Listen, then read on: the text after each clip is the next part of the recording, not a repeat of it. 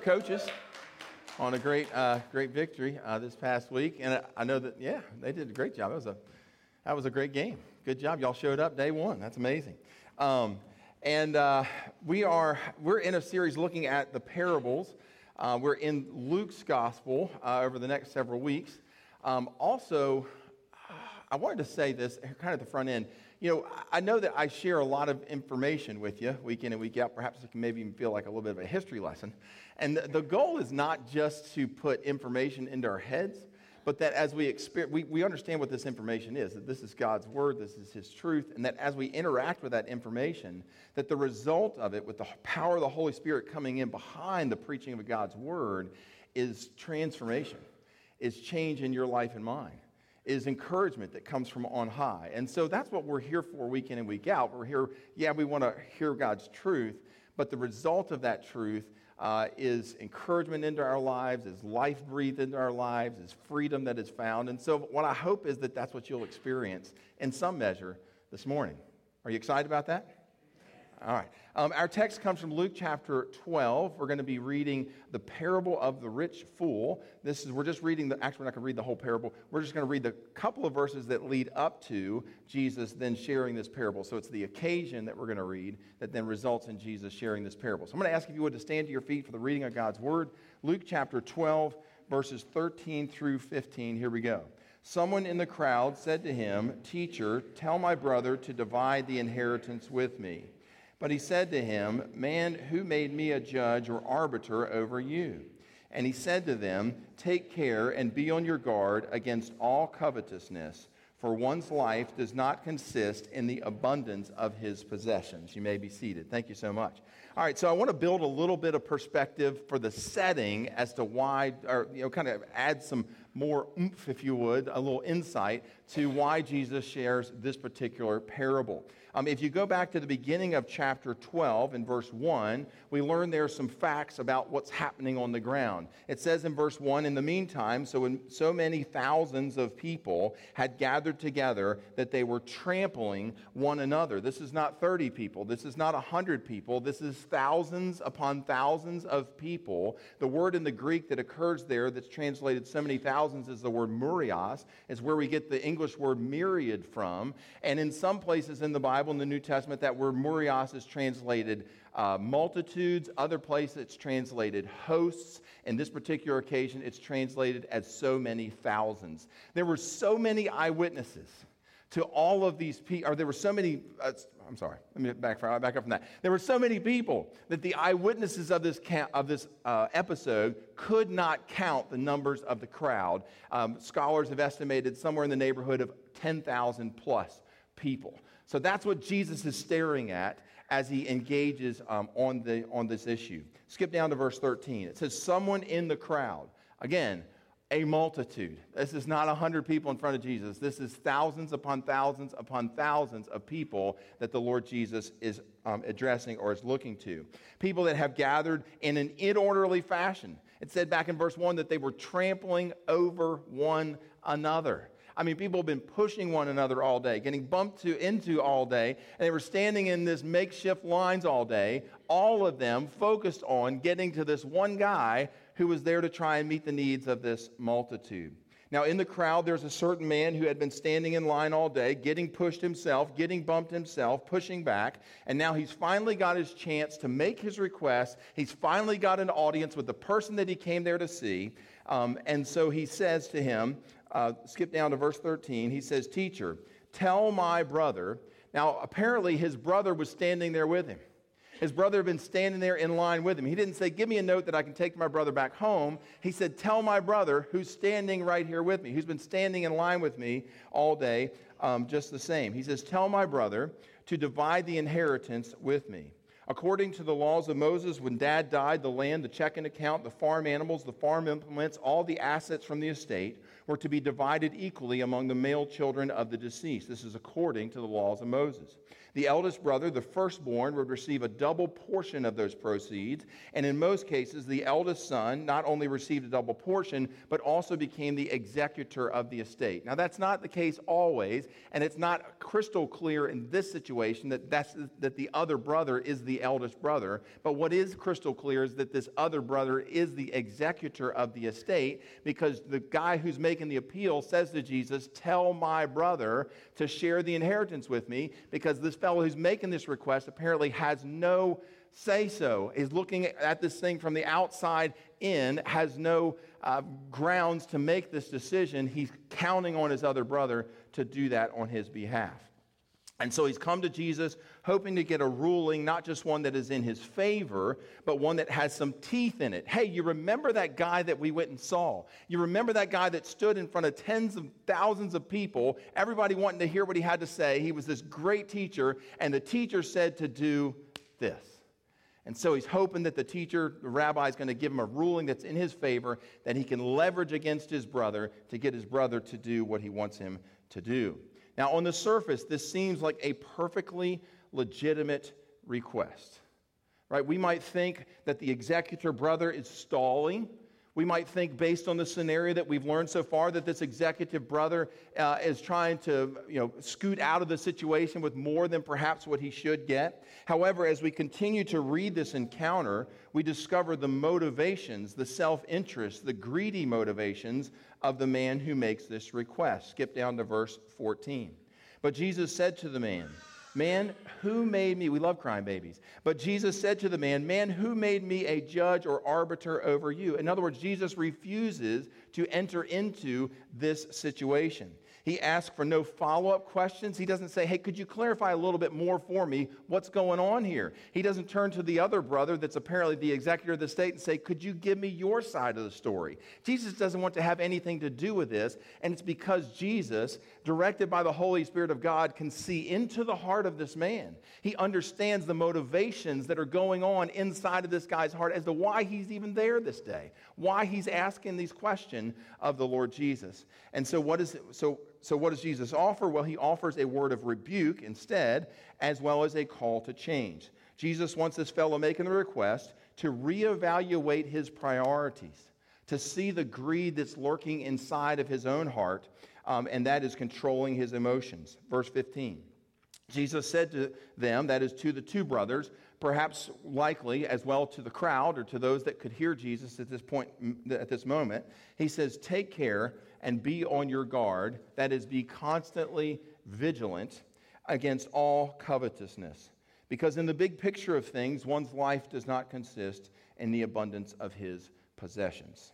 Now, the parable that follows merely demonstrates or reinforces Jesus' point. Let's take a look at it, and then we're going we're to move through this fairly quickly. Look at verse 16. And Jesus told them a parable. The two brothers, perhaps the crowds as well, he told them a parable saying, the land of a rich man produced plentifully. Verse 17. And he thought to himself, What should I do? For I have nowhere to store my crops. Verse 18. For he thought to himself, Here's what I'll do I'll tear down my barns, and I'll build larger ones, and there I will store all my grain and all my goods. Um, I, this is back when I was a kid, I used to work in the summer times uh, baling hay for one of our local farmers, and we'd go up in the barns, and these were massive barns. And back then, they didn't have the big round bales; they had just had the square bales, so everything had to be handled by hand in order to stack this stuff up. And he had about 180 head of cow, and so he needed to put up enough hay to get him through the wintertime. And so it, the barns were massive. And so you can imagine, though, here's this guy who's wealthy saying, "I'm going to tear down my barns." And I'm going to build bigger ones that tells us something of the kind of a crop yield that he had. I mean, if he had too much and he couldn't put it away, well, maybe we just let that stuff spoil, or maybe we just give it away. But this fellow had so much that it was worth him tearing down his barns and building new ones because of how much uh, grain or how much hay or whatever it was he had coming in. In Jesus' make believe story, this is intended to teach a lesson. And in this story, there's this farmer, again, who's done really well for himself. And so he's, um, he's made this decision hey, look, I'm just going to build myself some bigger silos. I'm going to build myself some bigger barns. Good for him. Verse 19. Nothing, nothing nefarious at this point, right? I mean, this is just industriousness. This is just the guy looking after uh, the blessings that he's been that have come into his life. Uh, verse 19. And now, um, I, now that I got all these ample stores, now I got everything tucked away, I will say to my soul, Soul, you have ample goods laid up for many years. And then he says these words Relax, eat, drink, and be merry. That was a very uh, well known hedonistic motto from the first century. I'd say it probably even carries on into today. Re- relax, eat, drink, and be merry. And so it's the idea of look, let me just, I, have got all this, I don't need to work basically for the next little while. And because of that, I'm just going to enjoy life. I'm going to enjoy the fruits of my labor. I'm going to just kind of back off, but, but not just relax for a little while. He's also going to indulge himself. Um, he's going to indulge himself in sinful activity, sin soaked earthly pleasure seeking, um, those sorts of things. And so that's what this rich man is intending to do. He's got plenty of stores for the future. Now it's time for him to party. Verse 20. But God said to him, Notice that in Jesus' story, he brings God into the uh, God, the God of the Bible into view. He wants to tweak this rich man's perspective, and ultimately, he wants to break through the greed of the guy's heart that he's talking to, that he's sharing this story with. He says, God said to him in this story, You fool. Um, you almost think that when Jesus said those words, you fool, that Jesus looked directly in the eyes of this guy at that point in the story. He says, You fool, this night your soul is required of you, and the things you have prepared, whose will they be? Friends, this is the ultimate you cannot take it with you story, right? So verse 21 concludes the episode. So this is uh, so so is the one who lays up treasures for himself, referring to this rich fool, and is not rich toward God. All right, well, that is our treatment of this parable for today. It means it's time for us to stop here and ask the question that we ask every week around here bring it around to your life and to mine. What difference does all this make to my life? Great question. Let's see if we can answer that. With this parable, Jesus gives the crowd, and he gives these two brothers, the second one of which appears to be compromised in his heart. Um, he gives them some perspective. He offers them a way to look at life through the lens of how God sees life. We might call that a biblical worldview. You've heard the statement before the truth will set you free. Uh, well, friend, Jesus, with the gift of perspective, is trying to set us free. So let's take a look.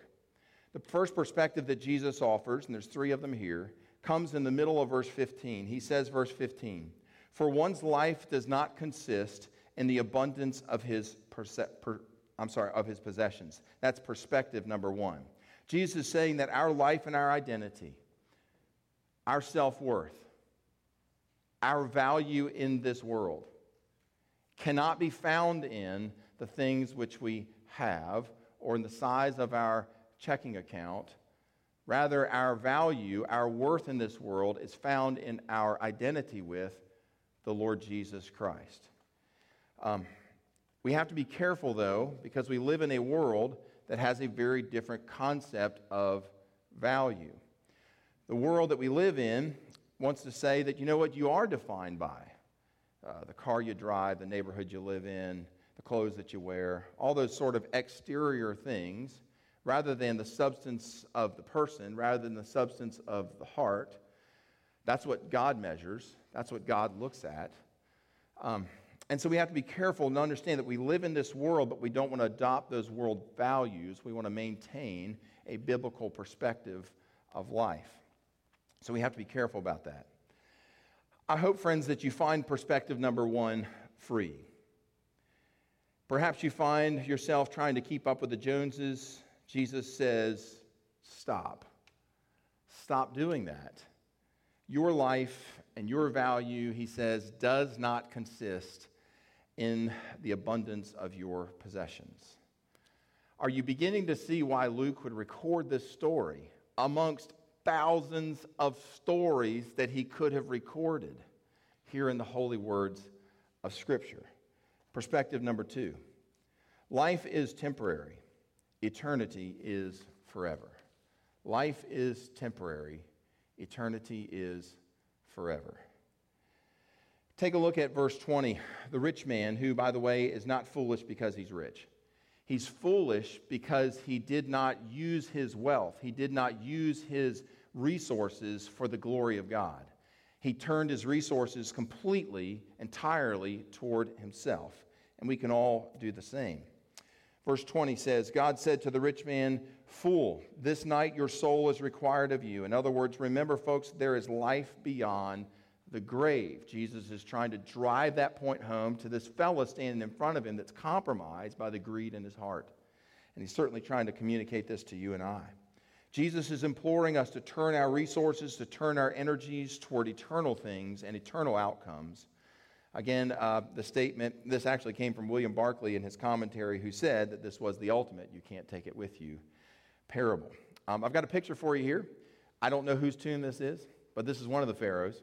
Um, so in Egypt today, uh, this is one of the pharaoh's tombs in one of those pyramids that you see on landscapes as you're seeing somebody in the news over in that part of the world. You'll notice that the tomb is empty. it wasn't when the Pharaoh was buried.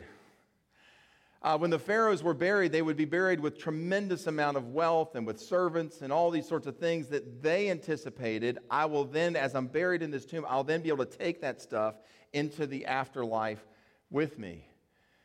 However, what ended up happening was all their stuff ended up in the museums around the world and in private collections. It was the Lord Jesus who said, Do not put your treasure in this earth but lay up for yourselves treasures in heaven where moth and rust will not destroy and where thieves will not break in and steal. Again, Jesus trying to give us some perspective. If I'm living for the here and now with no view toward a future afterlife, then I'm in company with this rich man, and God might as well call me, you fool. Perspective number three. Number one is our value, our worth does not consist in stuff, Number two, life is temporary, eternity is forever. Make sure you're directing your time, your resources, your energies toward eternal things. And perspective number three is beware of the danger of greed. Beware of the danger of greed. Take a look at verse 15, the first part of verse 15. The first thing Jesus says in response and word of teaching to these two brothers, to the crowds, he says these words. He says, verse 15, take care be on your guard. These are word, these are in the Greek, these are imperative. Jesus is giving a command here. It's a present comparative. He's saying you need to do this now and perpetually. Be on your guard. Take care against all covetousness. You know, you think back to that younger brother who's standing there uh, asking Jesus this question. Here's how he would define fairness. Uh, I want to say that there was some cartoon character back in the day that used to do this, but he would say, two for you, or two for me, one for you. Right? That, that's how this younger brother wants to define fairness. You know, two for me, and then one for you. And just kind of keep counting that out. Two for me, one for you. Two for me, one for you. And he's, you know, his, his stack's growing and growing and growing, and his brother's is growing, but not near at the same clip. That's how this fellow wants to define fairness. Even though the laws of Moses, which have existed for 1,400 years up to the time of which this guy's standing there in front of the Lord Jesus, these, four, these laws of Moses, which had governed the Jewish people as a nation, the laws which this guy's father had submitted to, the laws which this guy's grandfather had submitted to, the laws which this guy's great grandfather had submitted to, and it was good enough for all of them, but suddenly when it's assessed to him, how we got to change the rules. Why? Because his heart is gripped by greed. Um, greed had gripped his heart. Think about it. This fellow had, this is crazy. I'm sitting down in my office this week trying to think about this scenario. He's drug his executor brother, perhaps the oldest brother, he's drug his brother out there, probably miles from their house. They've stood in this makeshift line amongst thousands upon thousands upon thousands of people, waited all day long while, you know, smoke's billowing out of his nostrils, and he's just waiting to get to that rabbi, and the rabbi's going to set his brother straight, and he's going to side with me, and he's going to understand that, you know, this, this need that I have in my life. And they've stood out there all day long, and it never dawned on this guy.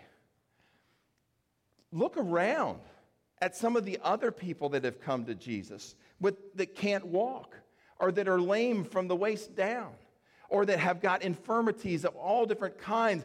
And there were thousands of people like that.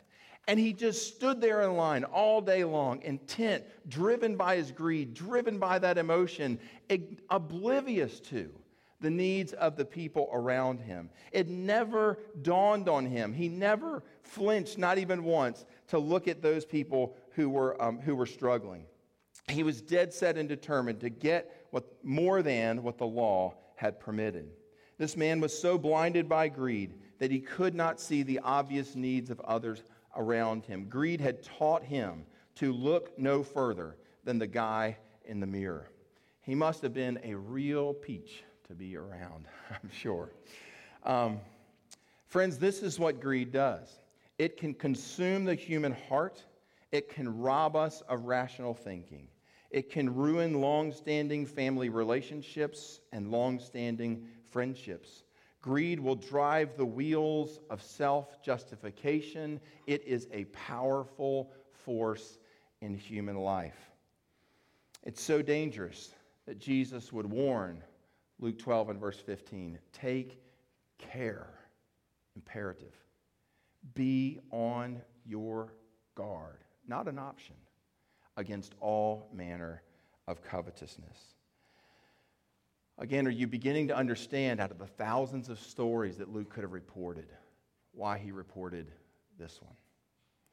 So that's the perspective that Jesus wants us to have. I've got one final thought.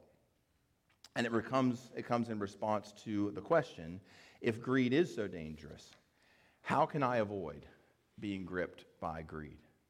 How can I avoid being gripped by greed? I get that I need to be vigilant. I, I, I hear Jesus say that. I hear that perspective. I'm, I'm with him. I get that I have an eternal that I need to have an eternal perspective, that I need to align my resources and my energies toward things that are bigger than just the, this life and the sum of my life here. I get that I need to put my self worth and my value um, in Jesus Christ, in my relationship with Him, not in the things of this world that it wants to present me with. I get my identity doesn't need to be there, but Gordon, can you put some handles on this this morning? What does this look like lived out? How can I avoid being gripped by greed? One final thought. Here it is. You ready? Pull out your checkbook and give. You say, Gordon, you almost had me. I mean, you are slick. I mean, I, I, wow, that's amazing how you went through all of that and then got to there and then, ah, self interested preacher. Just another one, right? Uh, um, listen, I don't care where you give it. I don't. We have a lot of missionaries that our church supports. There are perhaps missionaries that another church that you know of supports.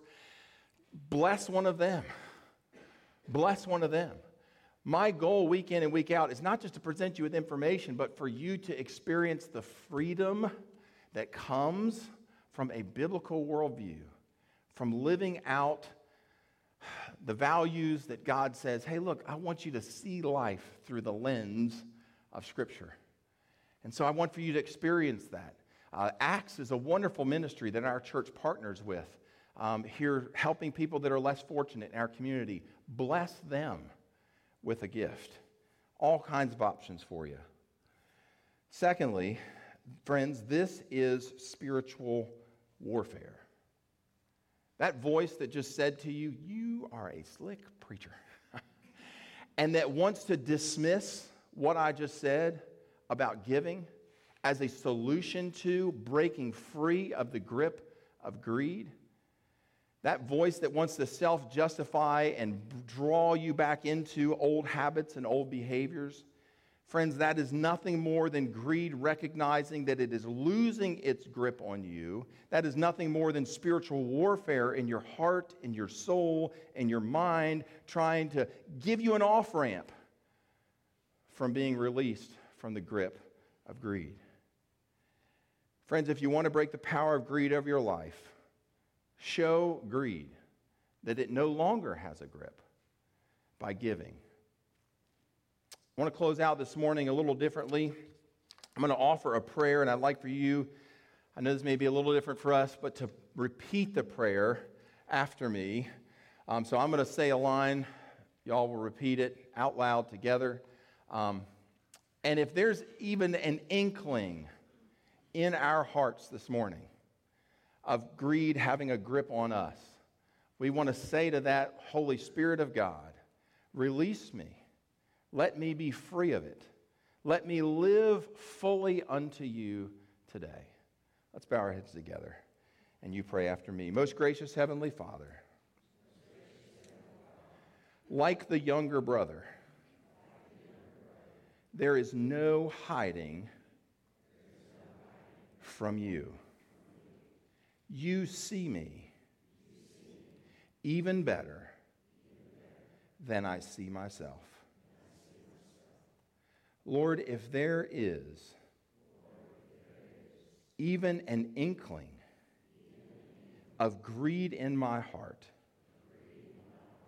or covetous in my heart, Lord, I want to be free of that today. Holy Spirit, I declare I am fully yours. Take my life, take my resources, take my energies, and pour them out for your glory. In Jesus' name, amen.